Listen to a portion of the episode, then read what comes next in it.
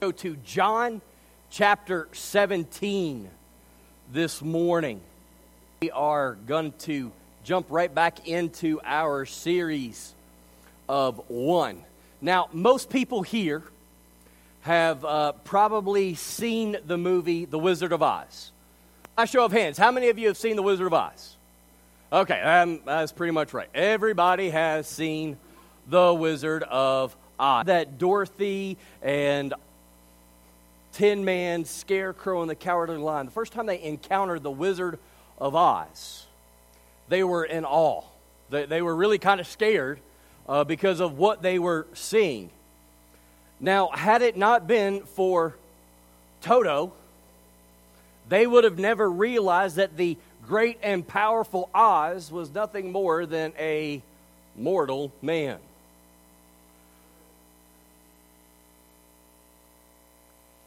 And the reality is, sometimes we need God to pull the curtain back on our life and to reveal the truth about who we are. Because it's really easy for us to convince ourselves that we're right with God and that everything's you know just fine when in reality it's nothing more than us trying to be the great and powerful Oz. But we want to ask God to reveal something to us this morning, and that is this Lord, are we building our life on the rock? Or are we building our foundation on sinking sand? See, the one big thing this morning is simply this that biblical unity is spirit empowered and proof that we belong to God. So let's look at it together here. I'm going to start in verse 17 and ask if you would go ahead stand as we honor the reading of God's word. John chapter 17, beginning in the 17th verse, it says this Sanctify them through thy truth. Thy word is truth.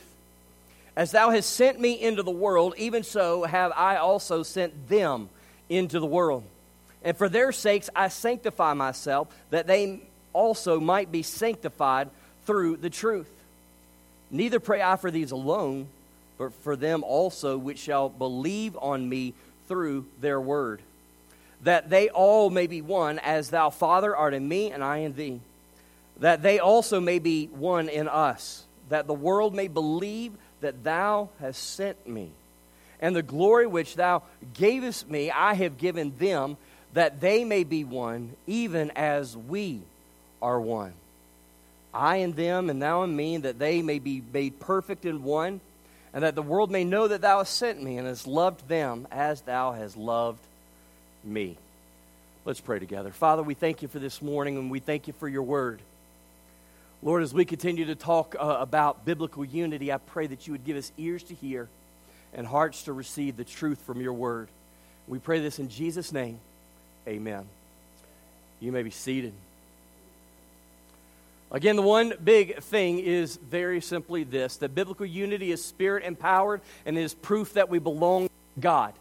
Now, this is the second part of what is biblical unity uh, message, and we started it on January 6th. And so, if you missed that one, or you just want a quick recap, you can find it a couple of different ways. You, uh, you can go to the iTunes store or SoundCloud and find us.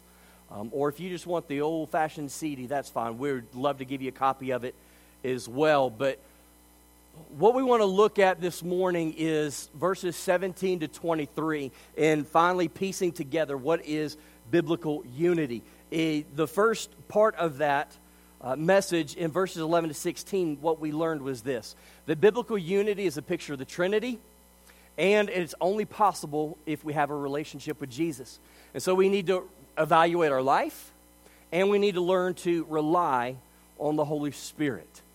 So, as we pick it up here in John 17, we're going to start in the 17th verse and give you point number three of what is biblical unity. And it is this it is based on God's truth. Look there in verse 17. Jesus says, Sanctify them through thy truth. Thy word is truth. Now, what has happened eh, over the course of 20, 30 years is people have started going, oh, well, you know, we don't really get into doctrine. We just want to love people. Now, at, face value, that sounds good.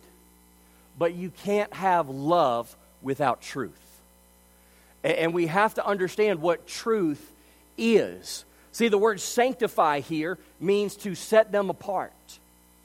What differentiates a believer from a non believer is God's truth and our acceptance or our rejection of that truth. Uh, two weeks ago now, I asked the question how many UVA fans we have here, how many Hokie fans, how many Redskin, how many Cowboy fans we have here. And, and there were hands going up all over the place. And so, if I was to ask you which team is the best, well, you would have your opinion, okay? But it's just that it's an opinion. Why is it an opinion? Because it is based on subjective criteria. It's what matters to you. It's the same as, you know, a, another sports conversation. Who is the greatest of all time, whether it's baseball, basketball, football? Everybody's got this person is the greatest of all time. They're the GOAT. But again, it's subjective because you are selecting the criteria. It's okay to have opinions, that's not a problem. But be honest, they are opinions, not truth.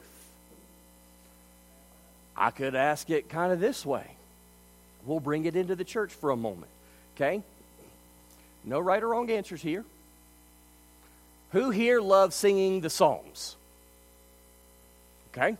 Who here likes singing hymns? All right, who here prefers contemporary? Okay.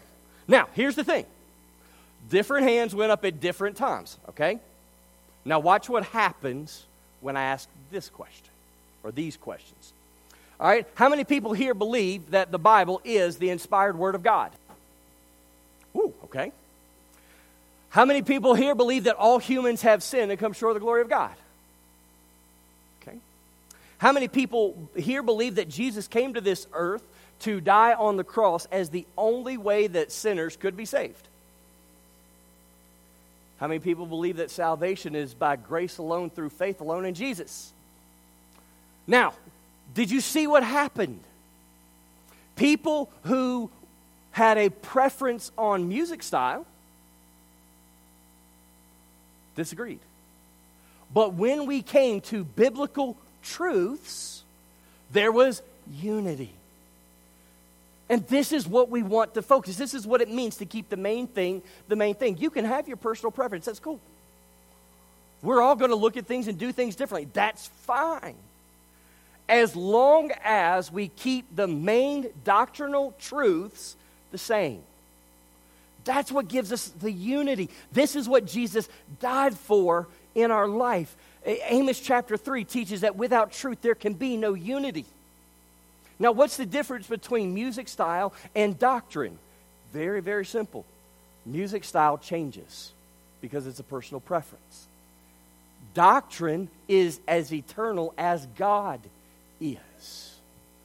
And so, this is where we want to live and stay. Because in Amos chapter 3, verse 3 says, Do two walk together unless they have first agreed? And then in verse 7, he says, For the Lord uh, God does nothing without revealing his secret, that's truth, to his servant, the prophets.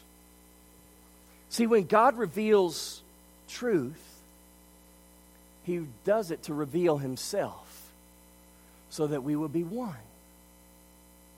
And this is what is vital for you and I to understand that truth doesn't change. It's why the prophet Isaiah wrote in Isaiah 5 But woe to those who call evil good and good evil. We must base our life in unity is based on God's truth. Again, it's okay if you have different opinions on other things as long as we have the core convictions of what Scripture teaches the way I, I, try to look at it, and, and, you know, I get to talk with the, the worship team and, and uh, the deacons and others. Here's my heart I want us to pray the word, sing the word, preach the word, because that's going to give us unity. Okay? That's the, the beauty of it. But if you and I are going to be one, as Jesus says, Three different times in this text, he wants us to be. If we're going to be one, it's going to have to be based on God's truth. And just like God, his truth is eternal. But there's a fourth thing for biblical unity, and it is this it is a witness to the world. Look at what Jesus prays in verse 21 with me, please. That they all may be one as thou, Father, art in me and I in thee, that they also may be one in us, that the world may believe that thou hast sent me. See, the unity of the body is proof of who Jesus is, what he came to do, and the power that Jesus possesses.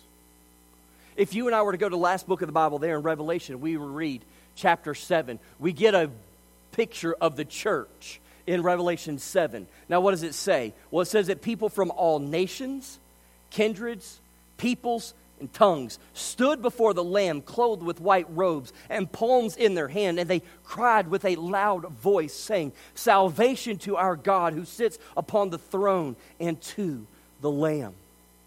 I want you to know, church, that the gospel and God Himself are so powerful that our salvation is so life altering that it unites people from all walks of life.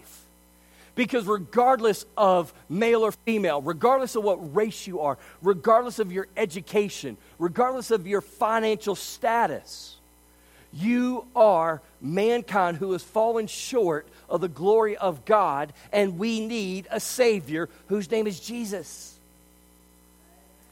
This is the, this is the truth of the gospel that we are lost. We are dead in our sins, but Jesus came to make us alive. Only the gospel can unite people together. I mean, have you seen this stuff going on around Washington? Now, on some things, those people agree, but in others, they disagree. There's no unity whatsoever. Why? Because none of what's happening there is based on the gospel. That is why I will always champion from this pulpit and any other pulpit I stand in this very simple fact. The only hope for America is for the church to preach the glory of God, the holiness of God, the exceeding sinfulness of sin. That our hope can be built on nothing less or more than the blood of Jesus Christ. That is the answer for what we see. That makes us one, as we sang earlier this morning. See, one day, all those people that John was writing about, one day, all those people are going to be gathered around the throne. And they're going to be worshiping the one God who made everyone and who died for everyone. We don't want to just want to talk about that. We don't want to just look forward to that day. We want to live in that day. Listen to what Jesus said in John 13, 34 and 35. He said, A new commandment I give to you that you love one another just as I have loved you. By this, all the world will know that you are my disciples if you have love one for another. Now, I, I want to pause for a moment and talk about why did Jesus say a new commandment I give to you? Because the command to love others isn't new. But Jesus gave a new standard right there. See, in Matthew 22, the religious leaders of his day came up to him, and one of them, wanting to test Jesus, said, Teacher, what's the greatest commandment? Jesus said, What does the scripture say? Love the Lord your God with all your heart, with all your soul, with all your mind. And the second is like it you shall love your neighbor as yourself. On these two commandments hang all the law and the prophets. And so Jesus, in response to that question, said, you can sum up the Old Testament law in two commandments love God and love others. But Jesus gave a new standard, a higher standard for his disciples. That's you and I. Listen to what he says A new commandment I give to you, that you love one another just as I have loved you. Now, the basis of love isn't, well, I'm going to treat people the way I want to be treated. The basis and standard of love, according to Jesus for his disciples, was this you will love other people just like Jesus loves you. Now, what does that mean? Well, the love of Jesus is humility, it is service, and it is sacrificial. In humility, we must understand that we are not better than anybody else, that we need one another. And I am not to lord authority over you, rather, I am to serve you, and I am to sacrifice my wants and my wishes for you. This is what the love of Christ does. And the number one place it has to start is between husbands and wives. Husbands and wives in here, you are the greatest proclaimer of the gospel that God has given us. If you love one another, humility, we could throw the word submission and sacrifice. Think about it. In humility, Jesus left the glories of heaven to come to this sinful world. In submission to his Father's will, Jesus died on the cross, not for a thing he did, but for everything you and I ever did. And he sacrificed his life so that you and I could be forgiven and have a relationship with him. That is what love looks like. But it's not the world, it's not the love the world shows, is it? The world's definition of love is, What have you done for me lately? The world's definition of love is, Well, as long as you meet my needs and make me happy, well, I'll keep you around. But the very minute you no longer serve my purpose, I'm going to go find somebody else. But that's the exact opposite of the call that God has given to us. That we are to, in humility, submit ourselves to God and serve one another and sacrifice for one another. And when the world sees that, they will see something vastly different than what they experience in life. And you know what that presents you and I? An opportunity to share the gospel. When a church operates in biblical unity, it is a sermon preached on the power and the glory of God and the gospel. It gives us an opportunity to point others to Jesus. And so, if you're struggling to love a brother or sister in Christ, that says more about you and your heart than it does them. But how do we live this out? I want to give you two things on the bottom of your outline there. First one I would say is base your life on truth. Every person views the world and interprets things around them by a certain set of criteria. Now, the big fancy word for that is a worldview. Every person here has a worldview. You see and interpret things around you based on your beliefs. But not only do you judge the world based on your beliefs, but you also relate to God based on your beliefs. I want to give you just a couple of examples. Let's say you grew up in a home where mom or dad, maybe both, were very authoritarian. They didn't show a lot of affection, there weren't a lot of hugs, you didn't hear I love you a whole lot. But if you stepped out of line, they were swift with their discipline. Now you've grown up. Those people view and behave in one of two ways. Okay? Either A, they become authoritarian because, again, monkey see, monkey do. Or they grow up to be people pleasers. They want somebody to love them so much, they're so terrified of stepping out of line that they will do whatever they can, including deny themselves and who they are, just to make you happy. Now, how do they relate to God? Well, again, in one of two ways. They either try to manipulate God or they try to work, work, work, and work, trying to earn their way into heaven. because they had to work to please their earthly parents, so they think, well, I have to work to make God happy. If that's you this morning, can I just go ahead and share something with you? You cannot make God love you more than he already does. If you never sang another song, played another song, preached another sermon, or whatever it is you do, God would still love you the same. How do I know that? I'm glad you asked. Romans 5 8. But God demonstrated his love to us in that while we were yet sinners, Christ died for us. Jesus didn't start loving me when I started getting it right. Because if he did, he still wouldn't love me.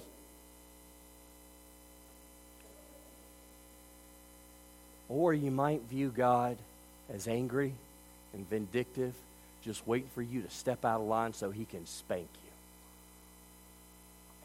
That's one worldview. Let me give you another worldview. If you grew up in an abusive relationship or re- abusive home, those adults typically grow up, they struggle to form meaningful relationships. They're always skeptical, believing somebody is trying to use them.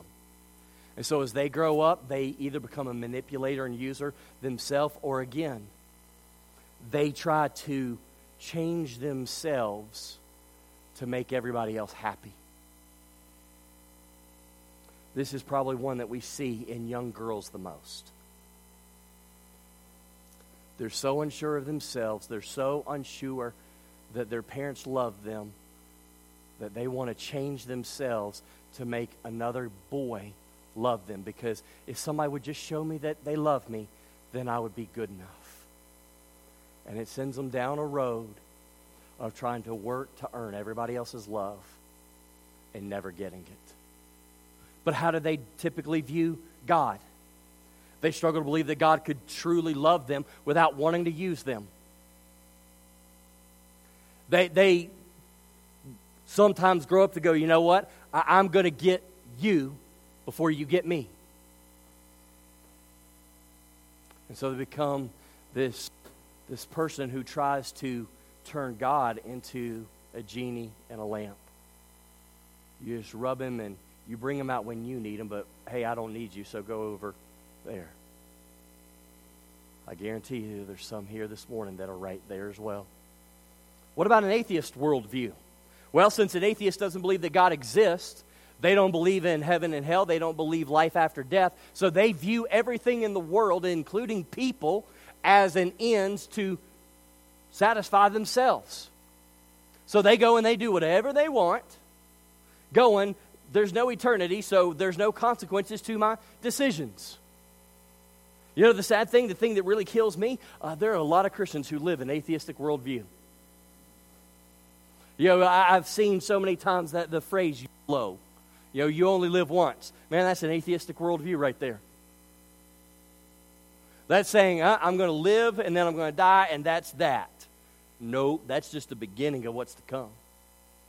But what about a, a Christian's worldview? Well, the Christian is going to operate on the truths of Scripture. Things such as that God created everything and that we have been called to manage the resources for God's glory and our good.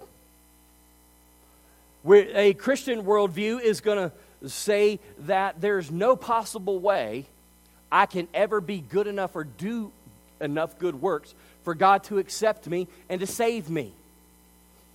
Their relationships with other people are going to be based on love, grace, and mercy and forgiveness. Why? Because that's what they've experienced from Jesus himself. A Christian worldview is going to say, because of the resurrection of Jesus Christ, there is life after death. And so I want to store up treasures in heaven instead of treasures here on this earth.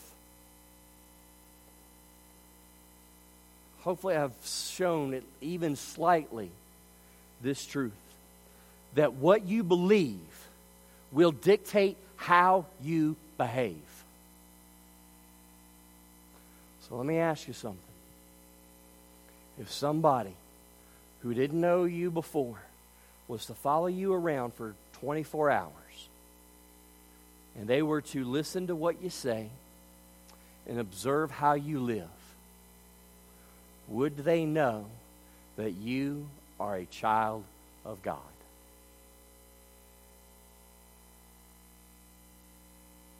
Maybe you're going, well, what's truth? You say base your life on truth. Well, I'm not going to tell you what I believe because I'm going to share what I believe because of what God said. Listen, John 14. Jesus said this I am the way, the truth, and the life. No man comes to the Father but by me. What is truth? Jesus is truth. If Jesus said it, it's true. And by the way, because Jesus is God, He said it all from Genesis 1 to Revelation 22. So, what is truth? God's Word. Base your life on the principles of Scripture and not your own thoughts and opinions.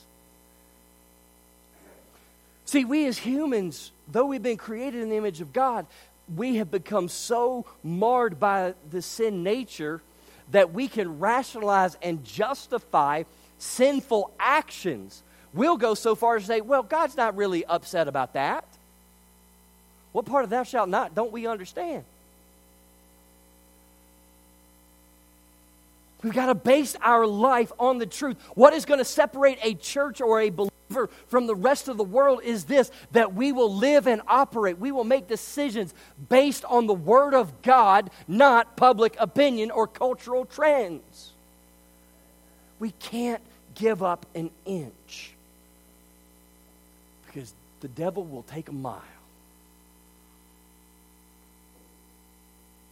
There's another way that you and I need to live this out, and it's vital for our witness. And it is this be a good witness. Remember what Jesus said by this loving one another, the whole world will know that you are my disciples if you have love one for another. Which means this before people will listen to what we say, they will watch how we live. They will see how we treat one another and they will form an opinion based on what they see. Now, I'm not saying that you're going to get along with every person. I don't, I, maybe I'm the only person here, but there's sometimes that I think something, and then in about a minute later, I'm like, no, I, I don't really agree with that. Anybody else disagree with their own thoughts? All right, y'all are laughing, so that's good. I mean, there, there, are times I will do something, I'm like, what in the world did you do that for? That was dumb. I mean, I.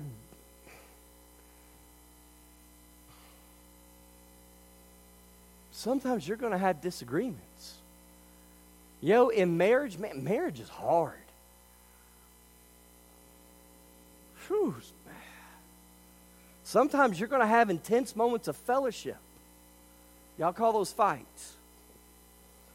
But how you react in those moments will tell your spouse, your children, and the world who Jesus is to you.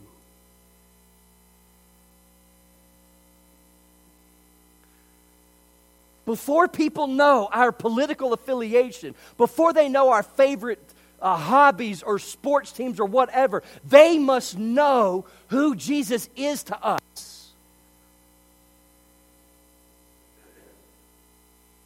they ought to, when they see us come and they go, uh oh, here comes somebody who's going to tell me about Jesus, who's going to brag on how good God is. See, church, I don't believe that our nation is turned off to the gospel. I believe our nation is starving for the gospel right now. But we got to stop shooting ourselves in the foot. We got to start getting on our knees. We got to start getting in the book. And we got to start praying that the Holy Spirit helps us live this out. People need Jesus. And we don't want to stand in their way, and we don't want them tripping over us on their way to Jesus. See, every person here every moment of every day you carry two imaginary buckets. One bucket's got gas and the other's got water. And what you say, what I say, will either fan the flames of division and hatred or it will extinguish them. There's a new song out, I think it's by Casting Crowns. And there's a line in it that I absolutely love. At the end of my life, I don't want people to talk about me, only Jesus. Not about what I do. It's not about what I've done. It's about who Jesus is and what he's done. See, Matthew 5, 7, uh, 5 16 says this Let your light so shine before men that they see your good works and they glorify your Father who is in heaven. So I just want to ask you a question as we close this morning. Who is your life pointing others Is it pointing people to Jesus or is it pointing them to you? Would you stand as we're going to pray together?